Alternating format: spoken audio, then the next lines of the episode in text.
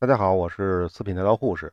在这个新的系列细说印巴开始之前呢，我先唠叨两句啊。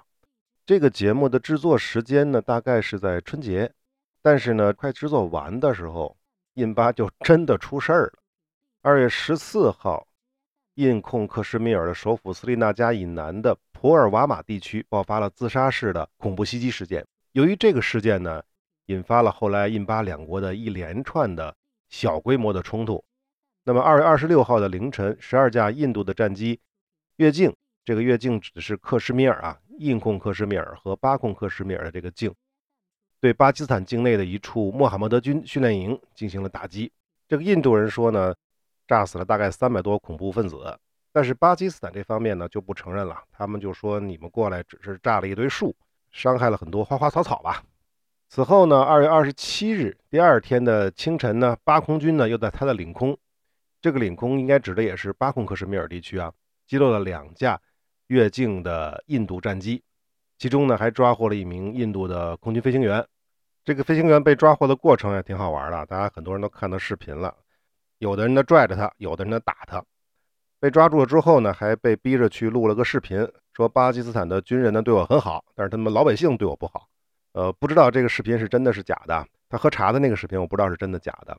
这个我们也可以理解。后面大家听的时候就知道，整个的巴控克什米尔地区啊，其实巴基斯坦的这个控制能力并不是很强，当地有很多的地方武装，这些人呢其实都是很仇视印度人的，但是呢，巴基斯坦政府呢又不能去剿灭他们，毕竟都是穆斯林嘛，所以他们会很痛恨印度人，这个呢是很正常的。那么对于巴基斯坦政府而言，他们的人来说呢，就不能像那些普通人、普通平民那样去对待战俘，这个其实也很正常，没有什么可奇怪的。当然，这个飞行员呢，后来呢是被释放了，遣返回了印度。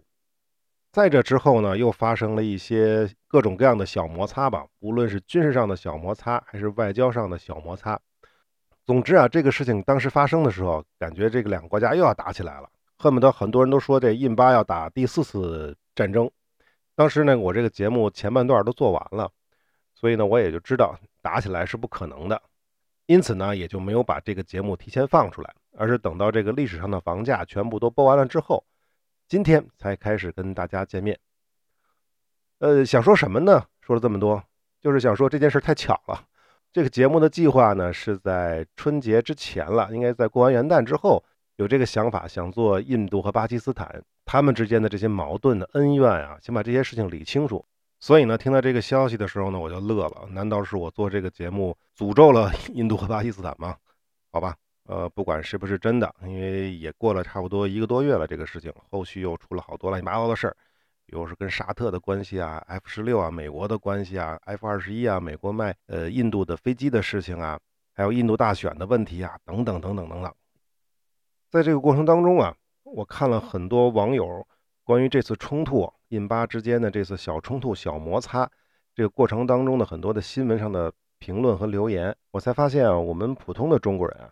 就是大多数的普通中国人对巴基斯坦和印度之间的这个关系，他们之间的这种恩怨的来由，其实不是很清楚，只是模模糊糊的脑子里有个概念哦，知道他们打了三次战争，他们是因为克什米尔的问题才有了这样的矛盾，也知道他们的恩怨呢跟英国人也有扯不断、理还乱的这些关系。那么这次呢，我整理了从一九四十年代印巴分治开始，一直到差不多现在吧，这个过程当中。整个印巴之间发生的几乎所有的大事情，还有整个南亚次大陆相关的，尤其是跟印度相关的这些国家的这种情况，我相信对大家重新认识印巴两个国家，重新认识印巴关系，重新认识印度次大陆上的这一个个的大大小小的国家，肯定是有帮助的。好，那我们就正式开始。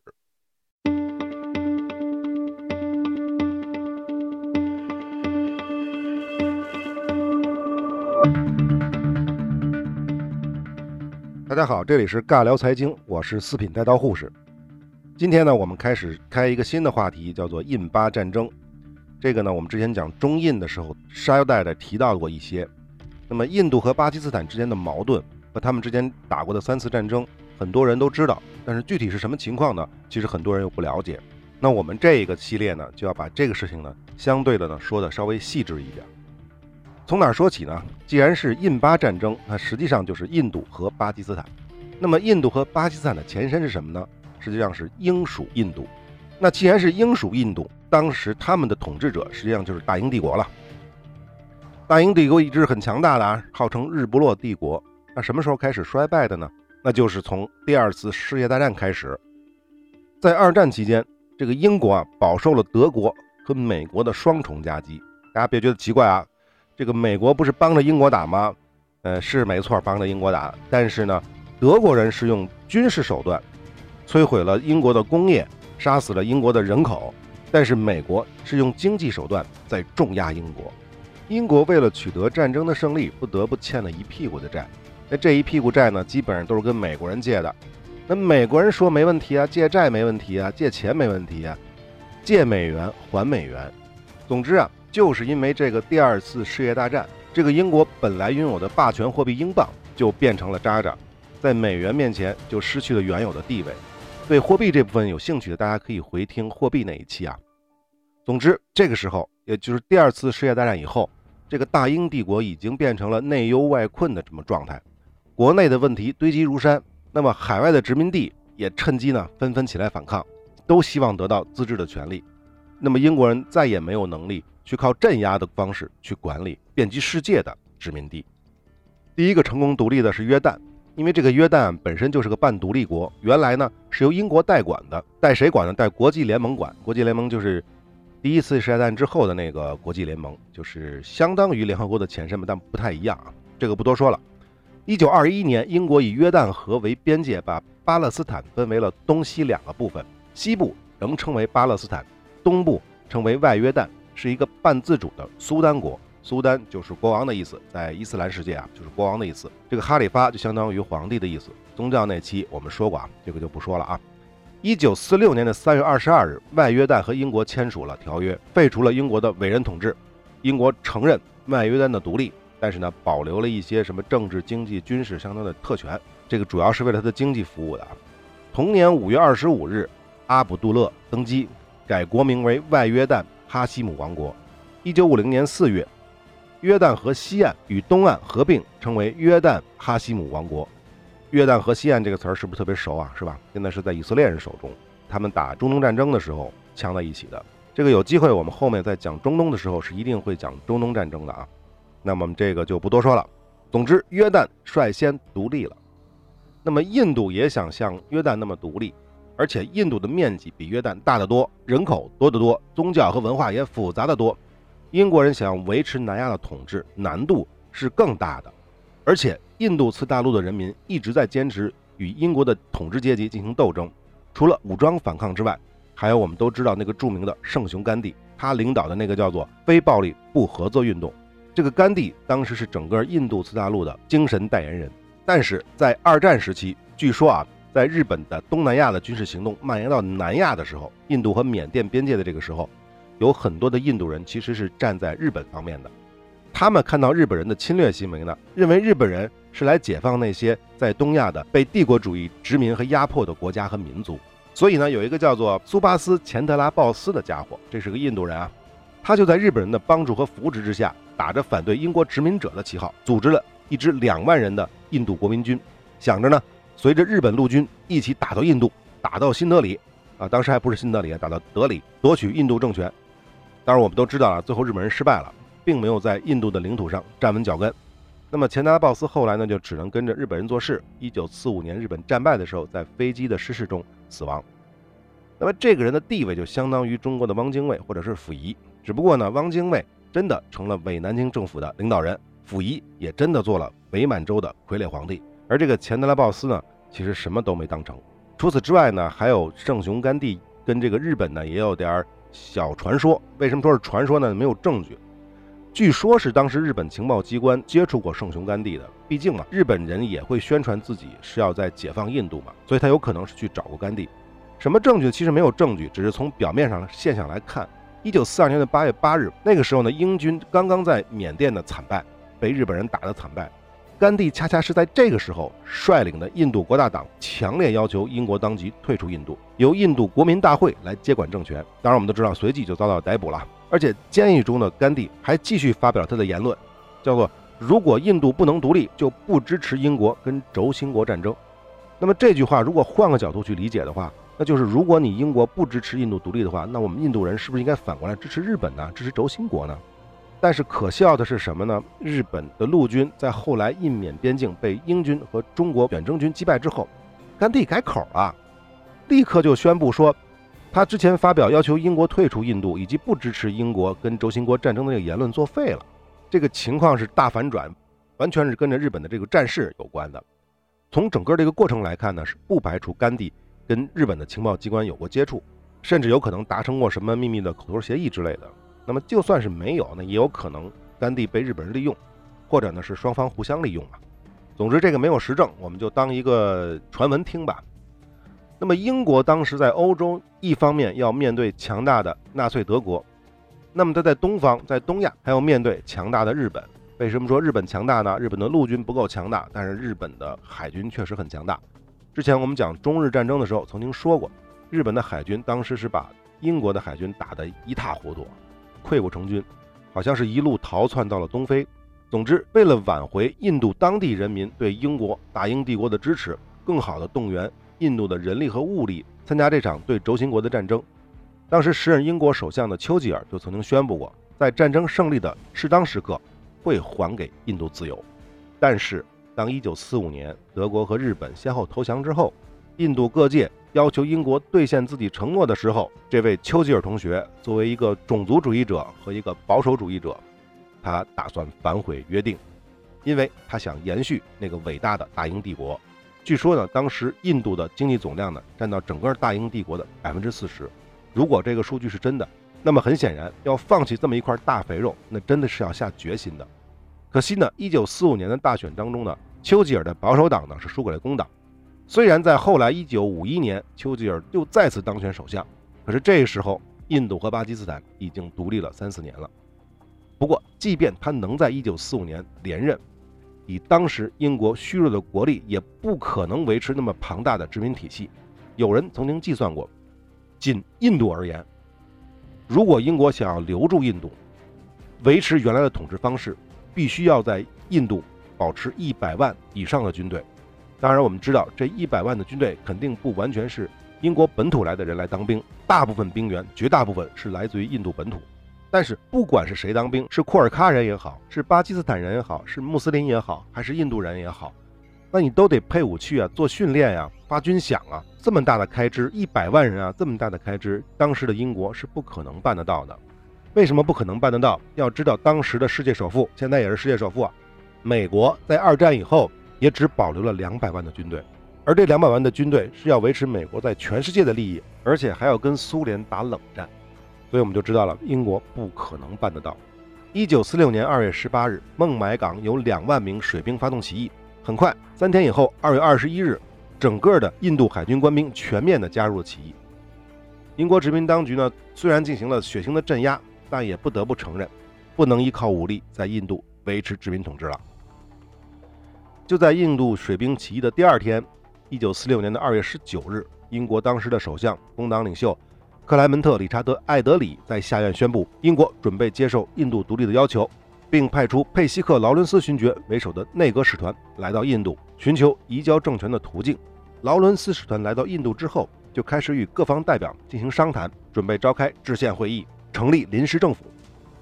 但是，印度内部的问题比他们想象的要复杂的多。尤其是印度的国大党和穆斯林联盟之间的冲突。为了支持穆斯林独立建国，伊斯兰教徒曾经在一九四六年的八月举行大规模的示威游行，成千上万的穆斯林涌向了加尔各答市区，声援建立巴基斯坦国。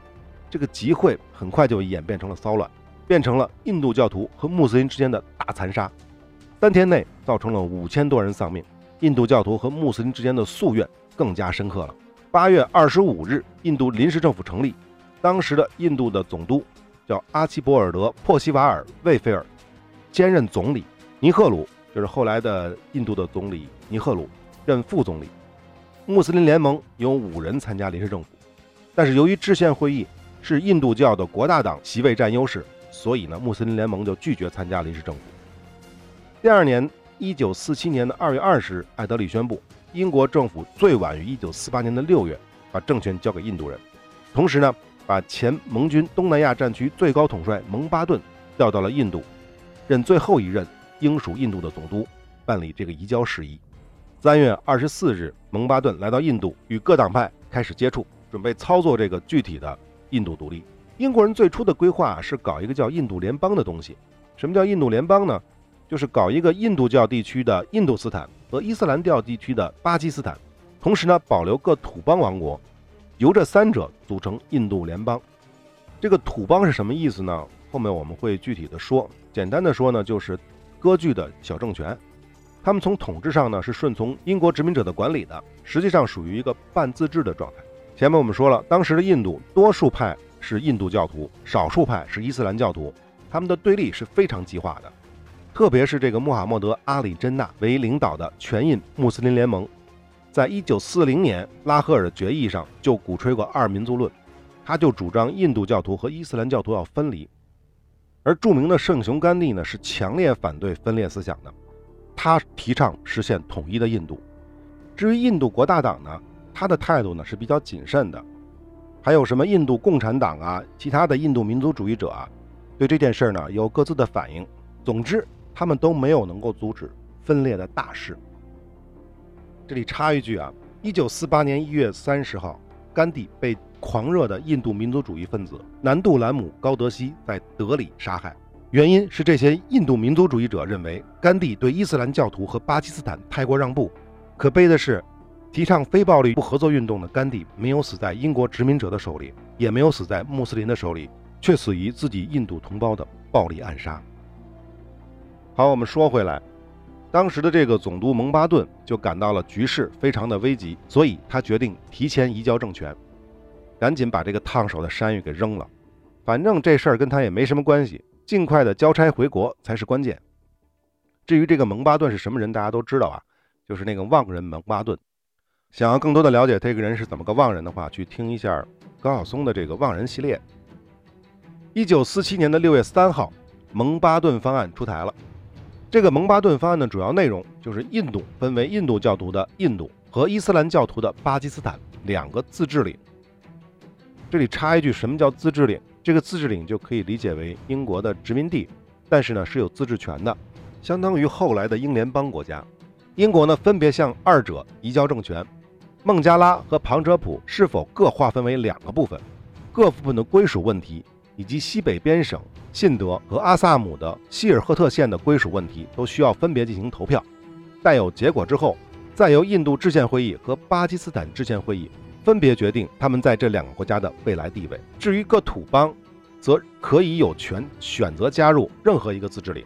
如果不愿意加入自治领，也可以保持与英国的旧关系。但是得不到自治领的地位。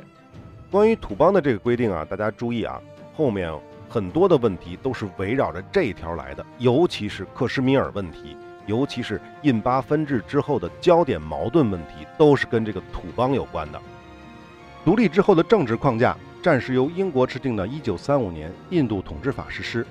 印度和巴基斯坦两个国家各自出台宪法之前，两国属于英联邦的自治领。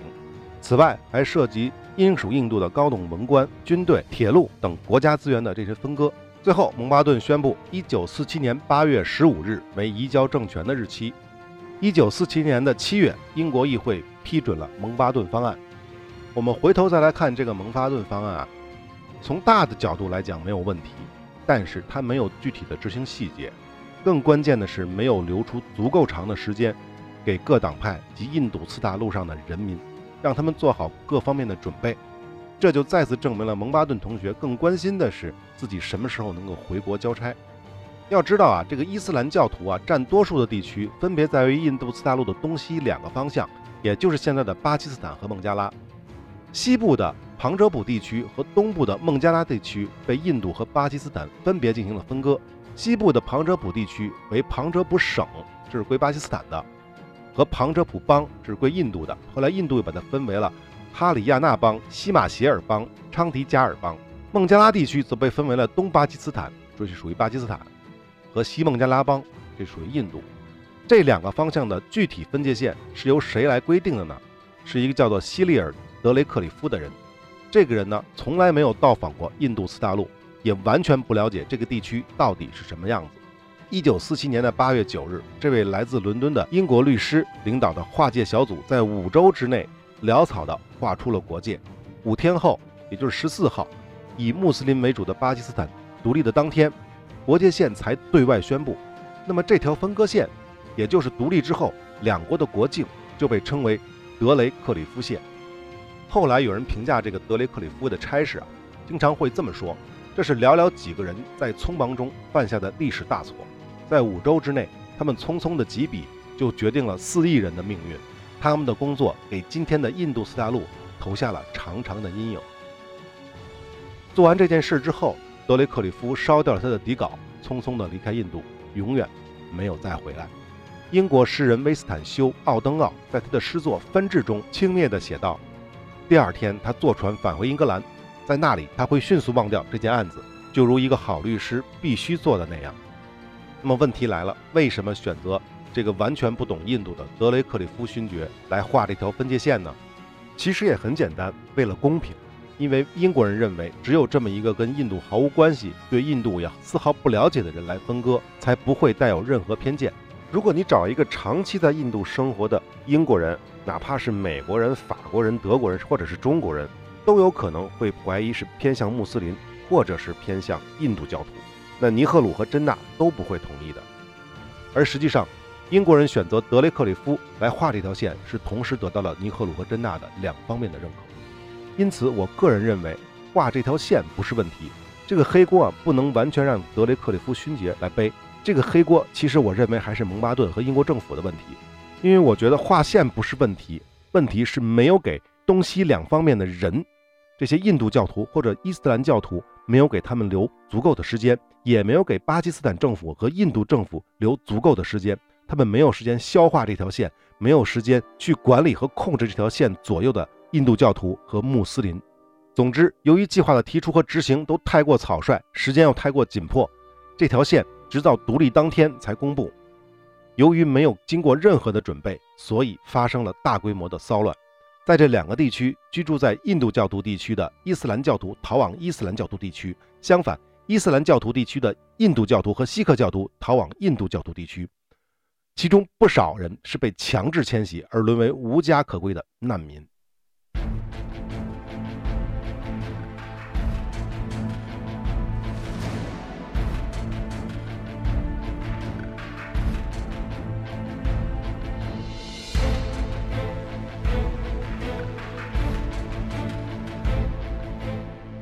问题来了，为什么会发生骚乱？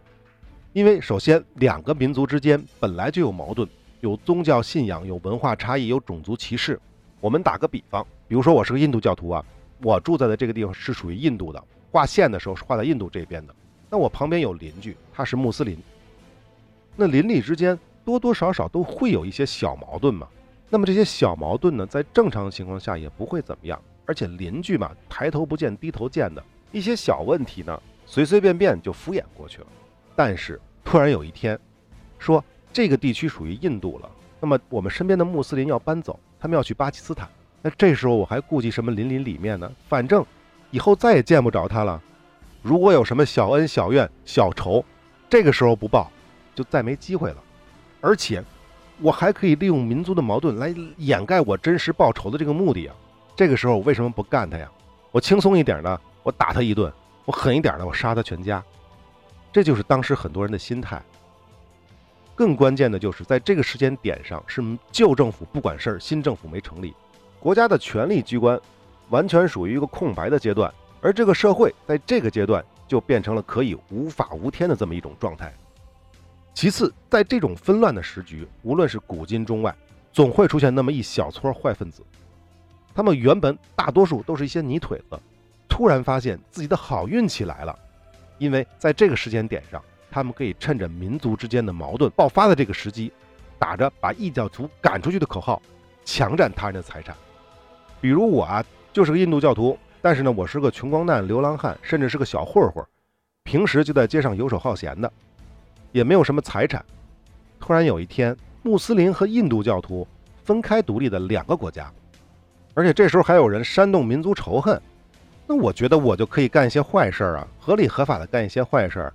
比如说，我们村里有一个穆斯林家庭，他们家非常有钱，有房产有地产。那这个时候，我就可以名正言顺的带着一帮小混混冲到他们家里面，把他们从家里赶出来，霸占他们的田产，霸占他们的房产。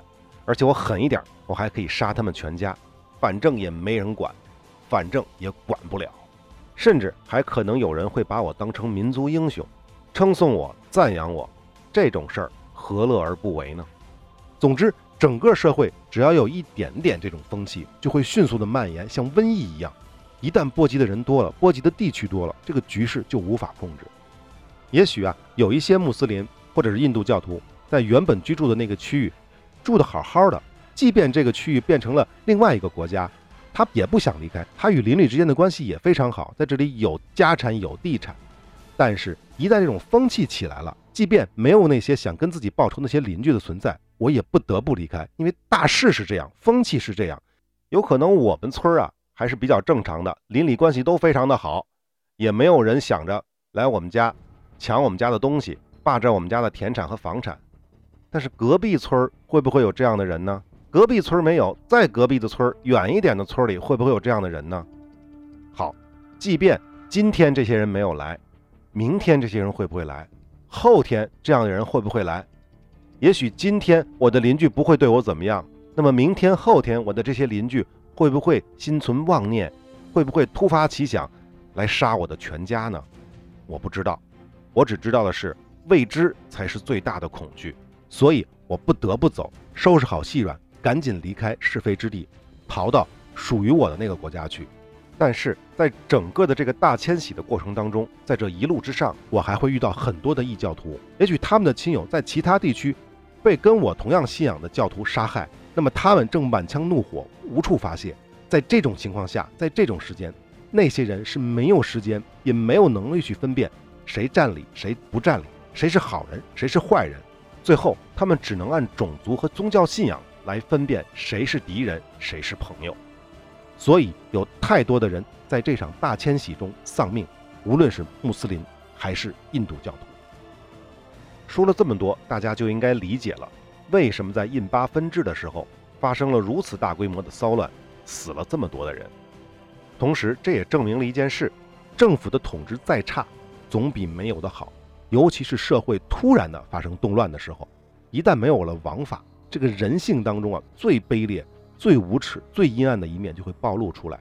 就像刚才我们说的，如果是那种邻里小矛盾，在这一刻也有可能会升级为全家被灭门的惨案。随后演变成种族之间的大屠杀。好，我们接着说啊，这场骚乱啊，在东部的孟加拉地区啊，还不算太严重，因为呢，一方面呢，在加尔各答是有甘地的努力，这个屠杀得到了抑制；第二呢，是因为孟加拉这个方面的划分方式跟1905年的孟加拉分省法令比较接近。这个孟加拉分省法令，我们简单的说一下。当时啊，英印总督乔治·寇松为了压制和打击印度民族运动的发展，所以呢，就根据印度居民宗教的信仰，将孟加拉省啊强行分割为两个省这么一个法令。东孟加拉省的十五个县和北孟加拉的吉大港、达卡等地区与阿萨姆合并，组成了东孟加拉和阿萨姆省，人口呢是三千一百万，以穆斯林为主，大概占三分之二。这个区域差不多就是相当于现在的孟加拉。另外呢，将西孟加拉的各县和比哈尔省、奥里萨省合并，仍称孟加拉省。这个人口是四千多万，是印度教徒为主，占五分之三。后松这个做法呢，当时呢主要是为了搞分而治之的这么一个策略，但是也遭到了孟加拉人民的反对。最后呢，是在一九一一年取消了这个法案。但是不管怎么样，一九零五年搞过这么一次，已经乱过一次了，相当于。所以呢，在做第二次分治的时候呢。大部分人是有心理准备的，因此呢，这个骚乱的程度还不算特别的严重。但是，在西部的旁遮普地区，由于过去压根儿就没有进行过分割，两派教徒之间发生了难以计数的冲突和暴动、屠杀以及报复。根据理查德·西蒙兹的研究，即使是最保守的估计，至少也有五十万人在冲突中丧生，一千两百万人无家可归。这次的骚乱。对之后的印巴关系都产生了巨大的影响。我们都知道啊，刚才说的不仅有五十万人丧生，还有一千两百万人无家可归。我们知道，无论是穆斯林从印度逃往巴基斯坦或者孟加拉，还是反过来逃往印度的印度教徒，他们都是孑然一身的。原本可能有财富，甚至是中产阶级，有房产有地产，但是刚才我们都说了，不动产你是带不走的，你是逃难出来的，背井离乡来到了陌生的环境当中，由于贫穷是很难融入当地社会的。所以他们只能向大城市迁徙，毕竟大城市更容易讨生活嘛。你去农村都是地主，你怎么讨生活？从巴基斯坦逃往印度的印度教徒和锡克教徒的难民，大都集中在德里、孟买和加尔各答这些大城市；而从印度逃往巴基斯坦的伊斯兰教难民呢，大多集中在卡拉奇、拉赫尔和达卡。卡拉奇和拉赫尔呢，相当于在西巴基斯坦；那么达卡呢，是现在的孟加拉，是当时的东巴基斯坦。从此啊，这些大城市的贫民窟就因此产生了，两国都产生了巨大的都市贫困阶级，成为了社会不稳定的因素。我们都知道，印度有个电影啊，好像是英国拍的电影，叫《贫民窟中的百万富翁》，当时就体现了像印度啊、孟买这些现代化的城市，高楼大厦之间还有隐藏着很多的贫民窟，而这些贫民窟的人贫民，就是源自于印巴分治那些迁徙的难民。当然，我们刚才说也不只是印度啊，巴基斯坦也是一样。我们知道巴基斯坦独立呢是在八月十四号，他当时建的首都是在卡拉奇。卡拉奇这个位置是紧挨印度洋的，是海港城市。后来呢，巴基斯坦迁都到了伊斯兰堡。这个巴基斯坦为什么会迁都伊斯兰堡呢？有很多原因。一方面呢，是因为它靠海，容易遭到印度海军的直接攻击；另一方面呢，也是为了巩固在克什米尔的管理的问题，因为它离克什米尔更近，它属于内陆地区的伊斯兰堡。另外还有一个更重要的原因，就是卡拉奇的难民太多了。巴基斯坦独立之后，卡拉奇的人口从四十万涨到了一百多万，其中绝大部分都是难民。好，印巴分治的前奏我们基本上就说完了，下期我们再说一说印度的土邦。好，下期再见。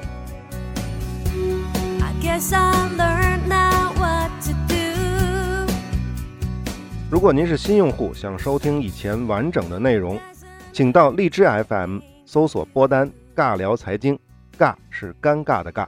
此外，我们在蜻蜓 FM 上也同步更新，但是蜻蜓 FM 上的内容是不全的，大家可以通过节目内容的序号进行区分。好，重复一遍，收听我们之前的完整内容，请到荔枝 FM 搜索播单“尬聊财经”。想要与我们互动，请在评论区留下您的宝贵意见，也可以关注我们的微信公众号。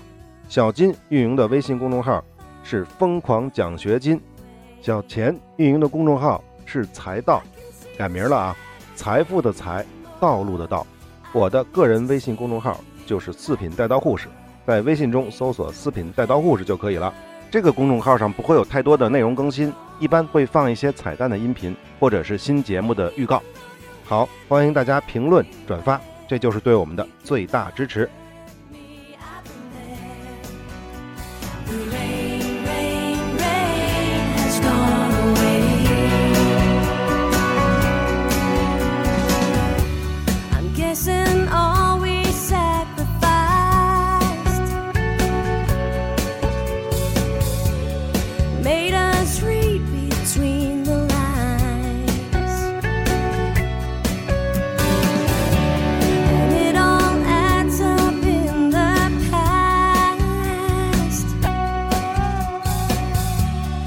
like every